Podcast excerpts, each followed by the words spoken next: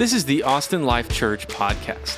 For more information, please visit us at austinlifechurch.com. Well, all right, y'all. Uh, here we go. Back in the Word via the interwebs. Uh, it was good to hear from like two or three of y'all last week. You know, I was like, hey, shoot me a text. Love to hear from you. And I got like two texts. It's cool. It's cool. I get it. It's fine. We're all we're all busy. You know. But I would love to hear from you. I'm, I'm curious too. Like sometimes I just wonder who's actually watching these. Like, are there people I don't know? Um, my name's Corey. If if we haven't met, I'd love to, to meet you. I'd love to talk with you.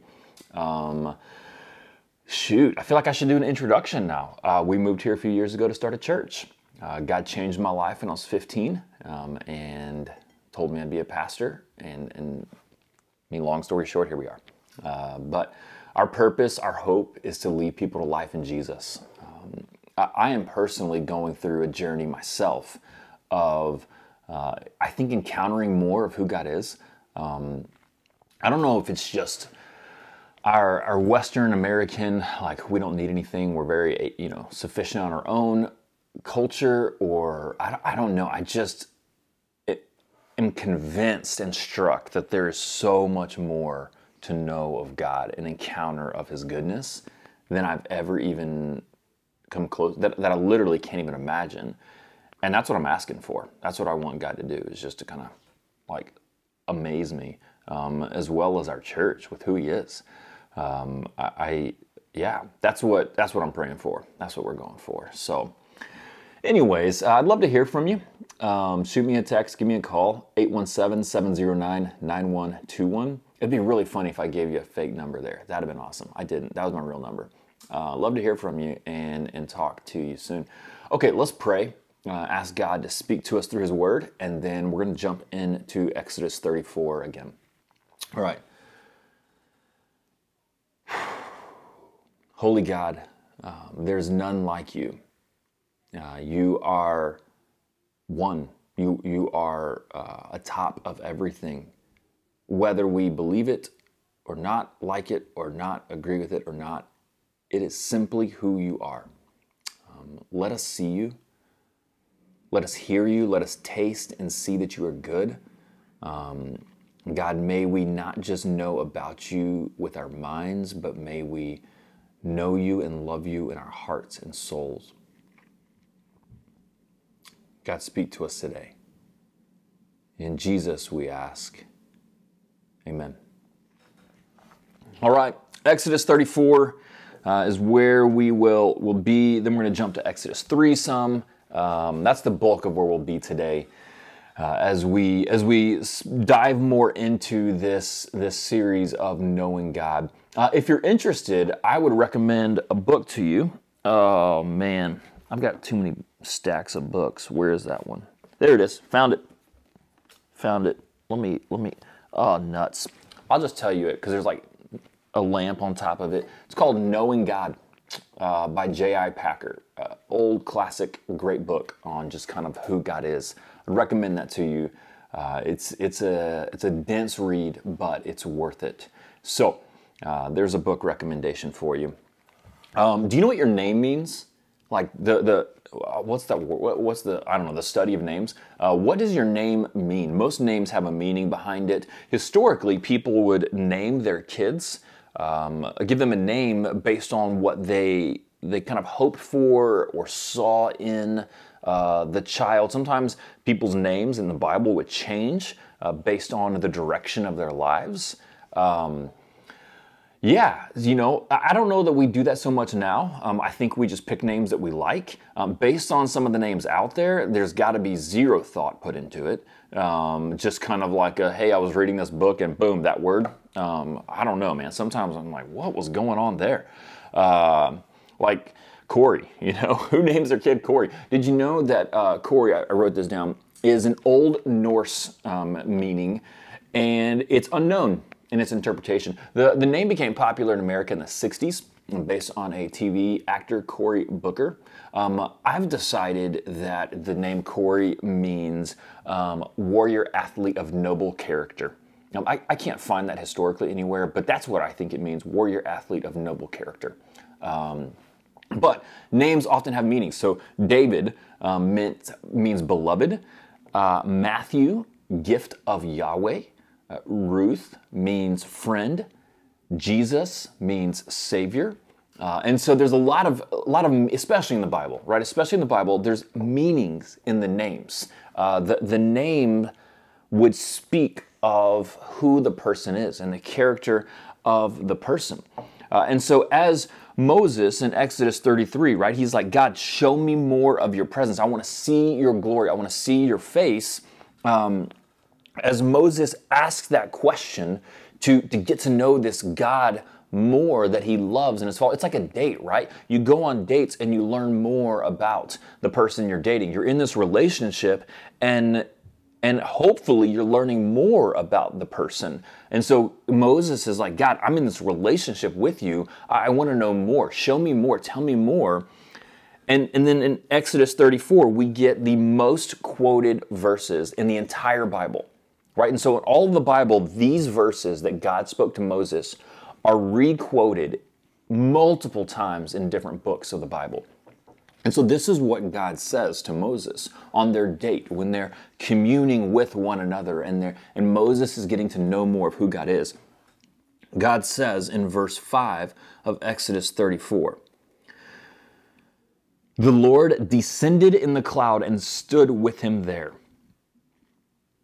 and proclaimed the name of the Lord. The Lord passed before him and proclaimed, The Lord, the Lord, a God merciful and gracious, slow to anger and abounding in steadfast love and faithfulness, keeping steadfast love for thousands, forgiving iniquity and transgression and sin, but who will by no means clear the guilty, visiting the iniquity of the fathers on the children and the children's children to the third and fourth generation.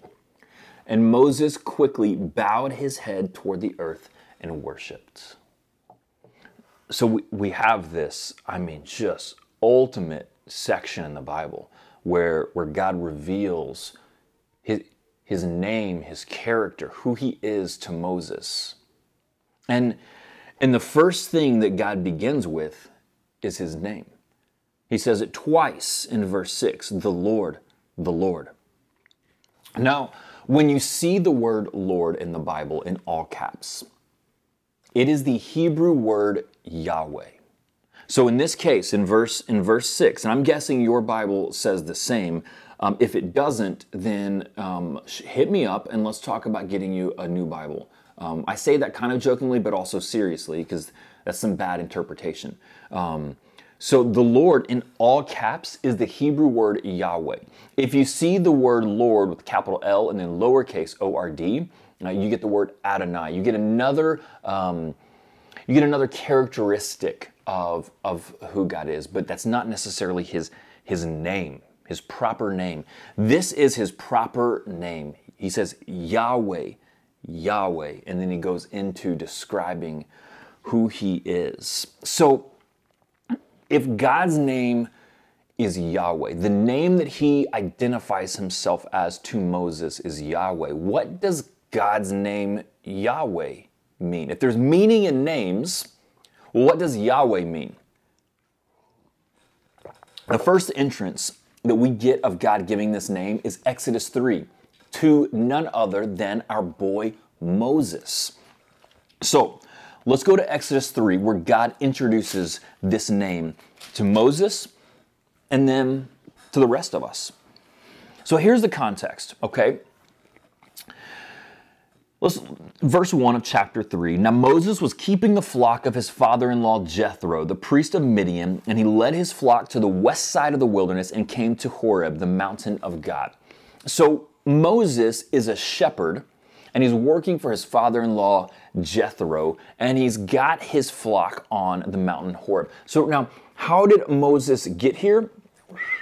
We back up and if you want to read Exodus 1 and 2, you can get this real, real easy. Um, Moses, we talked about, was born into, he was born in Israelites into a time when first when the sons of Israel were supposed to be drowned in the river. Well, Moses' mom fears God more than man. Remember that point, right? It's more important to fear God than to fear man. And so Moses' mom is like, I can't kill my baby. Like, I can't murder. So she puts Moses in a basket into the river, and Pharaoh's daughter finds Moses and brings him home to raise him um, as her own. So Moses is raised in Pharaoh's house. He's got everything he wants, right? But then he chooses what he believes to be better. He chooses to suffer the reproach of Christ rather than to enjoy the fleeting pleasures of sin. He, he, he believed that being a man of God was of greater wealth than all the treasures of Egypt. He believed that it was more valuable and beneficial to suffer as a man of God than to enjoy being a man of the world. That's how great God was. And so he, he chose God. Um, he chose God in, the, in not the best way by, by murdering an Egyptian who was abusing a fellow Israelite. Uh, so, yes, our boy Moses has murder in his history. A lot of times we're like, dude, my past is too, is too dark. Um, the, the past of most of the major characters in the Bible is shady and dark, right? And so, if God's like, hey, I can redeem and use them how arrogant would it be for us to be like, nah, God can't redeem and use me? No, no, no, no. God can and He wants to.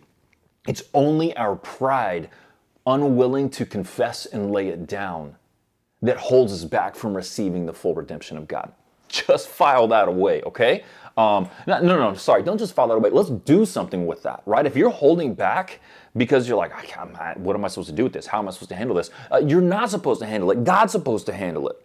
God will handle it. We confess and repent, and God takes our junk and He puts it on Jesus, and Jesus forgives it, and we're, we're washed clean and we're made right, and we're given redemption by God. If, if Moses can have that, you and I can have that. Come on, okay? So um, let's not hold on to our stuff anymore. Let's not be so arrogant to think like, oh man, God, God can't handle this. No, no, God can and He wants to, and He's already paid the price. Let's humbly lay our junk down so that we can be set free and made new. Okay? Cool, sweet. That was just for free. Okay, so so anyways, Moses kills old dude, runs away because he's to be charged for murder now, and and upon doing so, he, he stumbles upon this lady Zipporah, and he's like, "Say, what's up, girl? And she's like, hey, come meet my father. And so he goes and meets his fa- her father, Jethro. And Jethro's like, yeah, you can marry my daughter. And so Moses marries Zipporah. And that becomes his family. Now he's working for Jethro on the side of the mountain. He's been there for about 40 years. As he's, as he's shepherding the, the, the flock, he notices a bush on fire but the bush is not burning up. So a bush on fire, I mean, okay, yeah, they probably see that all the time, right? Like, no big deal. What is a big deal is that the bush isn't burning up. The bush is staying just as is, but yet it's on fire. And so Moses is like, time out. I'm going to go check this out because this is strange, right? And so he goes and he checks out this bush on fire that is not burning up. And as he gets closer, the Lord, who is present in the fire, speaks to Moses and the Lord says in verse 4 Moses, Moses. And Moses replied, Here I am. Then he said, The Lord said, Do not come near. Take your sandals off your feet, for the place on which you are standing is holy ground. And he said, I am the God of your father, the God of Abraham, the God of Isaac, and the God of Jacob. And Moses hid his face, for he was afraid to look at God. So Moses, so God gets his attention by by setting this bush on fire, but not actually having to burn the bush. And, and Moses comes near, and God's like, "Gotcha," and and says, "Hey, dude, look at me. Take your shoes off. You're on holy ground." So now I'm reading this, and I ask myself, Corey, what makes that part of the mountain holy? Right? Like what makes it so unique, so set apart, so different? Um, surely Moses has walked over that many times, right? Like surely goats have walked over it. Surely there's dirt and grass and rocks and, and I mean, all kinds of stuff, right? So why is now that ground holy? Now we're going to talk about this in just a minute, right? It's, it's point number two that we're getting to. Um, but what makes the ground holy is not anything spectacular about that ground. What makes the ground holy is the presence of the holy God. God makes something holy. Where the Lord is, is holy. Where his presence is, is holy. God makes it holy. That's what makes Anywhere we meet with God, holy ground because the presence of God. And so God starts saying, Hey, I'm the God of your fathers. And then he says, Listen, I've heard the cries of Israel, and I'm going to step in and rescue them. But here's the deal, Moses. This is God talking to Moses. Here's the deal, Moses. I want you to go back to the, to the land where you are a fugitive, and I want you to walk up to Pharaoh and say, Pharaoh, let God's people go. And Moses is like, Tio, time out, God. What? Like immediately this fear and insecurity starts coming in which i get right like you're a fugitive for a uh, in chapter 4 you see him be like but i can't speak well i got a stutter and, and, and, god's like i know i made your mouth um, you know and so you got like all these things where just this insecurity is flooding Moses. Now, granted, I would be insecure and afraid too, right? If God's like, hey, I want you to go to the most powerful person on the planet and tell him, hey, your million people of slaves set them free. Just send them loose, right? Like, come on. You kidding me? I would be freaking out. Like, I would be nervous to go, I don't know, go talk, meet the mayor or something, right? He's going to, to, to go toe to toe with the most powerful person on the planet. And, and so he's like, okay, well, well, if I go, well, what do I say? Who do I say sent me, right? If I'm like, hey, God said, let my people go. And Pharaoh's like, Who's God? You know, or if I go talk to the Israelites and I'm like, hey, round up your stuff, we're fixing to bail. And they're like, who sent you? Moses says, who do I say sent me? Under whose authority am I coming to speak? Right? Like, who's backing this bold claim? And this is where God introduces his name. Verse 14 God said to Moses, I am who I am. And he said, Say this to the people of Israel I am has sent me to you. God also said to Moses, Say this to the people of Israel The Lord, the God of your fathers, the God of Abraham, the God of Isaac, and the God of Jacob, has sent me to you. So Moses, God repeats himself to Moses. And he says, Okay, you want to know who sent you? I am who I am. Tell them, I am sent you. Tell them the Lord Yahweh sent you.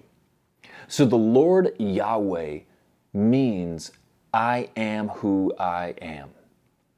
The, the, the Lord Yahweh, that name, that holy name means I, I am. Like I, I just I just am. I am who I am. People are asking, I am. That's it. Period. End of story, right? What about the I am? Like it just shuts everything down. God says, I am who I am. So the, the name Yahweh is, is an abbreviated version of I am who I am. And so when we see that as the name Yahweh, we can learn a few things about who God is and his character. We can learn that God is eternal. That God is eternal. He always has been, always will be. There's no one before him. There was no one who was like, oh, I am this person's. I am, you know, belonging to this one. I am created by. God's like, no, no, I just am who I am. So if we ask God, like, hey, were you there in the beginning? He's like, I, I, I am. Are you there in the end? I am. Are you here now? I am. Are you involved in my life? I am. Like, that's God's answer to all of it right? So, so before the world began, God, are you there? Yeah, I'm there. Mm-hmm, I am. To the very end, God, are you still there? Yep, I am. So we see that God is eternal. He always has been. So Moses, who's afraid and insecure, right, and is going to talk to Pharaoh, God's like, hey, that dude's got a birth date, man. Like he's got a beginning. I, I am the one who created him. I am the one who was there before him. I'm the one who was there before his daddy was there. I am the one who was there before his daddy's daddy was there. I'm the one who will be here after him.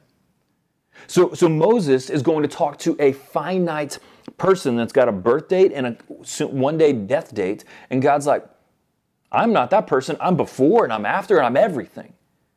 So, so God's telling him how great he is, that he's eternal, that he's above and beyond, that he's always existed and always will be. That means for us, you and me today, on July, I think it's the 10th uh, of 2020, in the middle of this pandemic, that, that the God who sent Moses to Pharaoh That he's looking at us and he's saying, I'm still the same God. I am still him. That he will always be this same God who set the Israelites free. Yahweh. That's the same God today. He's eternal. And he's going to be here tomorrow, and he's going to be there the next day. And his, his character is eternal, it's existing. The second thing we see is that he's self existing. No one created God, nor does he need anyone or anything else to exist. He's like, I, am I am enough on my own. I am good enough. I am big enough. I am lovely enough. I think a lot of times we, we look at the Bible or we ask, like, why are people here? Did God create mankind because He needs us? And I've heard that said so many times, right? Like, God needed you and me. And I'm like, no, no, no. God doesn't need anything. If God needs anything, He's no longer God. Like, He's now dependent on us, but he's self existing. He doesn't actually need Moses to step in here. I am able to do this on my own. I am large enough to do this on my own. And what we'll actually see is it's really God that does all the work, right? He just uses Moses as a mouthpiece to, to, to, to write his story through broken, unable, insufficient people. But God is self existing on his own. He doesn't need anything. And that is good news for you and for me. It's good news that he's eternal, that he was there in the beginning, he's going to be there in the end. It's good news that he's self existing and doesn't need us because if he needed us, the pressure's on our shoulders. If God needs us, he, he's now at our level. And matter of fact, we're probably above him because he needs us. The reality is, we need him. He doesn't need anything, he's sufficient. That means he's able to just give, and we're able to just receive to receive and to give back to Him, not because He needs it, but simply because we want to. It's great news that God doesn't need us, He's self existing. He, he's good. He just wants to give to us so that we can enjoy Him and love Him. We also see that God is unchanging. I am who I am. Like, this is just who I am. He's not going to change along the way. He's the same then as he is today, as he will be in the future. He's not a new God, a different God. He didn't change who he was, you know, over here in Psalms and then Matthew and then Ephesians. Like, right? He's the same God from beginning to end, unchanging in character and in truth and integrity and in personality. And this is great news for us because times change and cultures change and values change and what's right or wrong seems to change. And so if God is changing, it's like, who is he now? What do I go with? Which way do I go? Am I now still right or am I wrong? Like, well, I don't know where to go because God's changing. But God's not changing, He's the same. And so we can anchor into who He is and know that He will stay the same and that we can be secure in that and safe in that, that He's unchanging. So, this is just, I mean, this is this is His name. I am who I am, Yahweh. And, and that means that He is eternal and self existing and unchanging. And, and this means that, that when Moses is freaking out and he's like, How am I supposed to do this? God, I can't speak well. I'm, I'm, I'm afraid. I don't know these people. God's like, You're not going to. I am. I, I am the one. This is true for us today. We encounter God in, in a burning bush and in, in, something that intrigues us and something that opens our eyes to Him and to, to believe in Him. And, and then we start to feel insufficient and afraid and, and, and uh, unworthy. And, and, and God responds and He says, I am. We say, God, I'm, I'm not good enough. And God says, I, I am good enough. We say, God, I, I don't know the way to go. And he says, I am the way. We say, God, I, I've messed up. And God says, I'm perfect. God, I'm insufficient for the job. And God says, I'm sufficient. We say, God, I'm, I'm too weak. And God says, I'm strong. We say, God, I, I, I'm unsure. And God says, I'm sure. See, God, He is I am. Everything we need, everything we look for, that's who He is. I am who I am. We can rest in Him, we can trust Him, we can lean into Him. But also remember the word holy I emphasized. when Moses approached this bush, um, God said, Hey, take off your shoes for you're on holy ground. And what made the ground holy was not the ground itself, was not anything other than God's presence.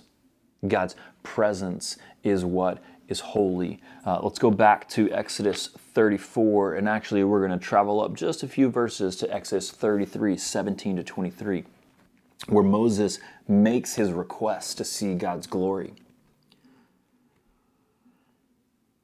Moses said, let's go to verse 18, please show me your glory. And, and the Lord said, I will make all my goodness pass before you and will proclaim before you my name, Yahweh, the Lord. And I will be gracious to whom I will be gracious, and will show mercy on whom I will show mercy. But, he said, you cannot see my face, for man shall not see me and live. And the Lord said, Behold, there's a place by me where you shall stand on the rock. And while my glory passes by, I will put you in a cleft of the rock, kind of a, a, almost a semi cave in the rock. And I will cover you with my hand until I passed by. Then I will take away my hand, and you shall see my back, but my face shall not be seen. So God, Moses says, God, show me your glory. Let me know more of who you are. And God says, Okay, I'm gonna, I'm gonna let all of my goodness pass before you all of my, my character and, and, and glory is gonna, is gonna pass before you. But I've got to do it in a certain way because if you saw it all, it would kill you. My goodness is so good, it would kill you. That's, that's an, it's a funny thing to think of, right? Like God's like, my goodness is so good, it's going to kill you. So what's, what, okay, what's, what's going on here? What's happening here? And remember, verse chapter three, the presence of God is holy. That's what made that ground holy. So this ground here, it's holy, and God's presence, His goodness is holy. Yahweh, the I am, is holy. That's just, just what it means to be I am who I am. And to be God is to be holy. And, and so what does that mean? Well, the word holy, it's not, it's not something that we use, and when we do, it's usually like holy buckets or holy smokes or whatever, right? Like we don't use it um, as it as it means. The word holy means completely separate um, cut off. It, it means um, a cut above something, right? So if you take all this crowd of people and then there's one that is a cut above, that is better than all the rest, that is different, that is unique, that is just, you know, rises above the crop, right? Like that, that is holy. It is set apart. It is unique and it is unmatched in goodness. So when the Bible says the Lord is holy, it means that there is no one, no thing like him. He rises above all else. He is a cut above all else in goodness and in character and in majesty and in everything we can think of. God is holy. He is morally better. He is truthfully better. He is more pure than anything else. He is holy and set apart and different. He's unlike you and me. And so, why then will, will Moses die if he sees all of God's glory, all of his holiness?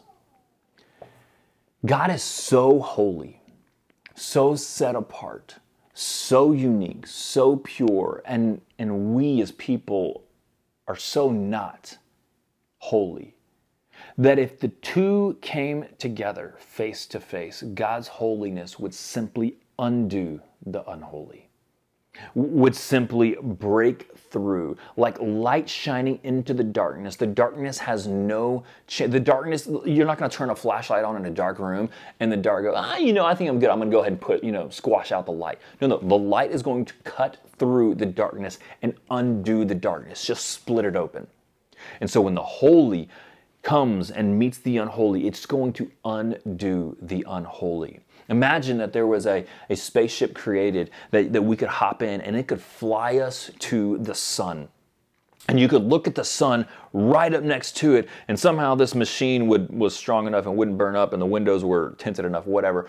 But then you were like, I got an idea. I'm gonna open the door and step outside. Like you step outside in front of the sun, like you're done. The, the sun is so bright and so pure and so powerful and so glorious. It would undo our physical bodies in an instant, right?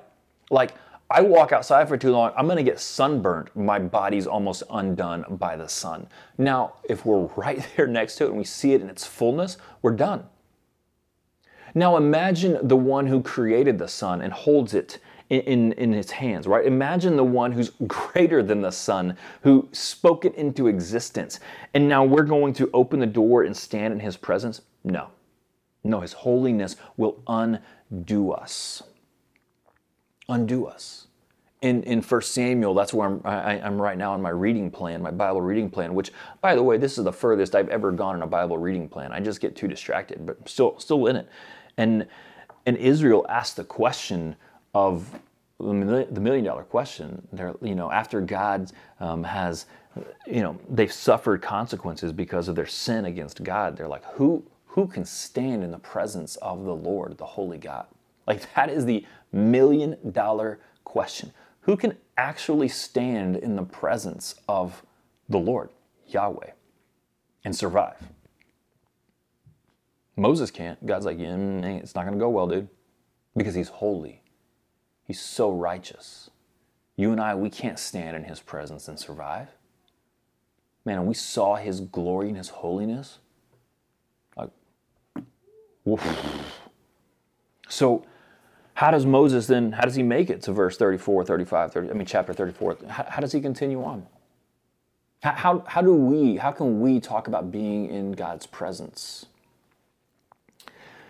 God made a way for Moses to, to stay. God says, I will hide you in the rock. The rock will protect you. And then as my glory passes by, I will cover you with my hand. And I'll remove my hand so that you can only see the backside of me so you won't, you won't see all of my glory. You won't be fully in my presence. Even then, Moses goes down the mountain, his face is all glowing, and the people are freaking out, right? Because he, he saw even that. God made a way, though, for Moses to remain, to, to be present. Not, not fully, that day will come, just like it'll come for us, but to be nonetheless in his presence today, to, to have more of God and more of God. And that's the same thing that God does for us. Right? For us to remain in his presence, for us to to to not be obliterated by his holiness. The answer is not for God to be less holy, for God to capitulate to us and say like, "Oh man, like y'all are too weak. Let me let me put away some of my holiness so that I can be less holy and, and be around you." No, that's not the answer. The answer is for us to be made holy for us to be made holier so that we can be more in the presence of the holy. Well, so, okay, so what does that mean? How do you and I be holy then? So we can be in the presence of Yahweh, the Holy One. What, what do we need to do, right? Do we need to wake up earlier and pray more and read our Bibles more? And do we need to stop doing this and stop doing that? And do we need to start doing this? Like, what's the rules? What's the, how do we do this? and, and, and just toss all the rules out the window right? Just, just get rid of all of them because even if God showed up today, He wrote out this list of rules, do's and don'ts, and you nailed every morning. That's what you did. You woke up and you read the rules, and you were just like, right? And you're like, we're never going to be holy enough for God, ever. Like we can't because.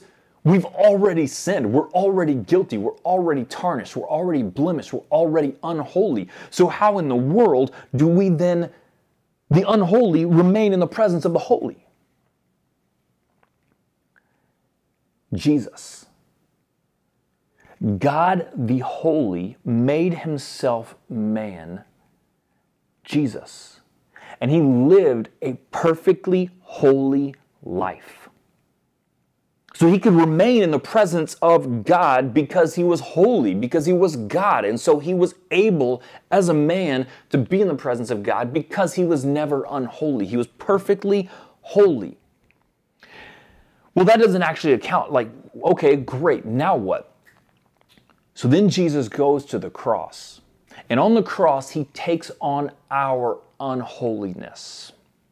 So he, he offers to suffer and die for the punishment of our unholiness, our sinfulness, our, you know, worldliness. It's put on his shoulders and he suffers and dies in our place.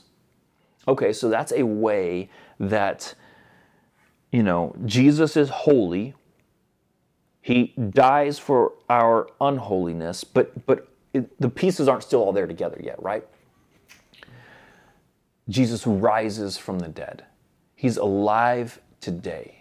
If Jesus is still dead, game over. Don't even worry about this, right? Let's move on. Let's go find something else to do. But Jesus is alive, and so we have to account for that. Why did Jesus, why did he rise from the dead? Why? So that he could make the transaction and he could justify us. He could make us holy. So here's what happens, right? Here's what happens. Jesus rises from the dead, and he's alive today, and he gives us the invitation, and he says, Hey, if you will trust me, if you will put your faith in me, if you'll surrender to me, here's what will happen. Jesus, the living King, God man today, says, Here's what I'm going to do I'm going to take your unholiness and forgive it by my act on the cross. My death on the cross will forgive your unholiness. But here's also what I'm going to do. This is Jesus talking to us. He says, I'm going to take my record of holiness and I'm going to apply that to your life. I'm going to apply that to your life so that in the presence of God, you are now holy because of my holiness. You see that? Jesus, the holy, he is our rock that we hide in. He, he is the way that we get to remain in God's presence because he removes our unholiness on the cross and he gives us his holiness of his perfect life. And because he is alive, he is God and he's able to do that. No one else can do that because no one else has conquered death. So he offers that. He stands alive today to make you and I that offer. We, the unholy, can be made holy because the holy made himself unholy on our behalf. Let me say that again. We, the unholy, can be made holy because the Holy One made himself unholy in our place. That's how we remain in his presence by faith in Jesus. Here's how I want to end it. Verse 8 Moses quickly bowed his head toward the earth and worshiped.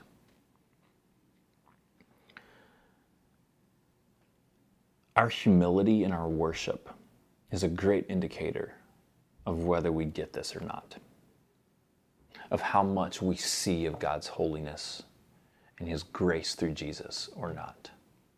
We see Moses, he, he sees God's glory and he can't help but bow and worship. Isaiah catches a glimpse of God's glory and he can't help but bow in humility and worship.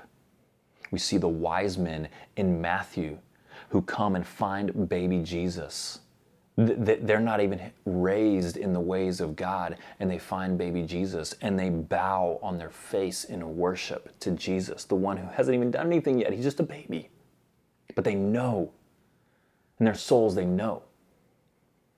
We see Paul who encounters the glory of God and surrenders his life, right? So we just see it throughout the Bible that the more we see of God and His holiness and His glory, and the more we recognize that we are not, but Jesus in love makes us holy so that we can be in God's presence, that will move us to worship that will move us to bow our heads in worship. That will move us to feel in worship. That will move us to passion in worship. Our worship, our humility before God, our, our bowing before Him and surrendering our lives, that is the greatest evidence of how much we actually see God's holiness and His grace to save us.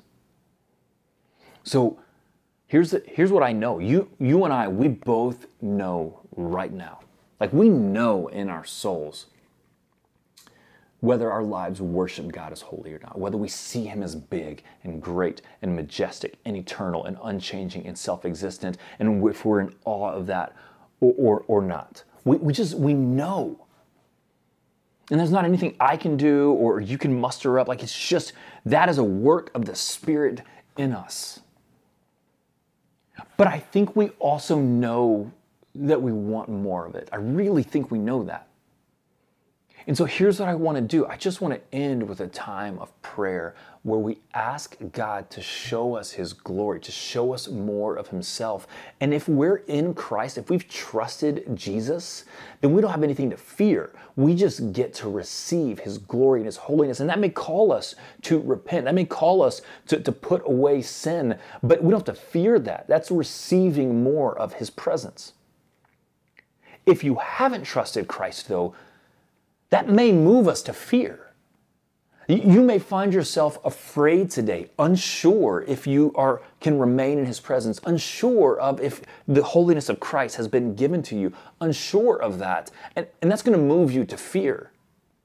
But that fear should be a trigger, a bell, a, a, sound in us that, okay, something's off. And here's the invitation that God is telling you today as you listen to this. You don't have to live in fear. You can surrender in faith to Jesus and trust that by his death and resurrection, he will give you the holiness of his life. And you can be in the presence of God today and forever. So, no matter where you are today, I think there's a prayer for us to pray. God, show us your glory. And that's going to be, it's going to move us to worship. That's going to move us to respond in faith for the first time and to be made new, to be made a Christian. That's going to move us to worship and to respond in faith in, in laying down sin or in just lifting God up or, or dedicating our lives to Him. It's going to move us. So that's what we're going to pray for. So I'm going to invite you with me. Just close your eyes. Would you just open your hands out like this? The good news is you're, you're most likely just in your home, and so it's okay. Take a breath. Turn your mind, turn your attention, your, your energy, your soul to God. To knowing that He's there and would you just ask, God, show us, show me your glory, show me who you are, show me who I am, show me how Jesus saves and transforms me. Ask God to show you Himself.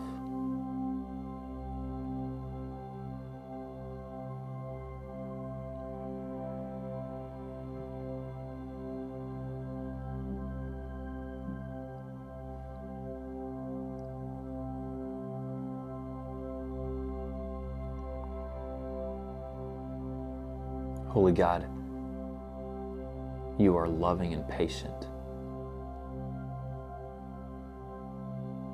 Here in our rooms, in our homes, in the car, wherever we are, you are present. Show us your glory,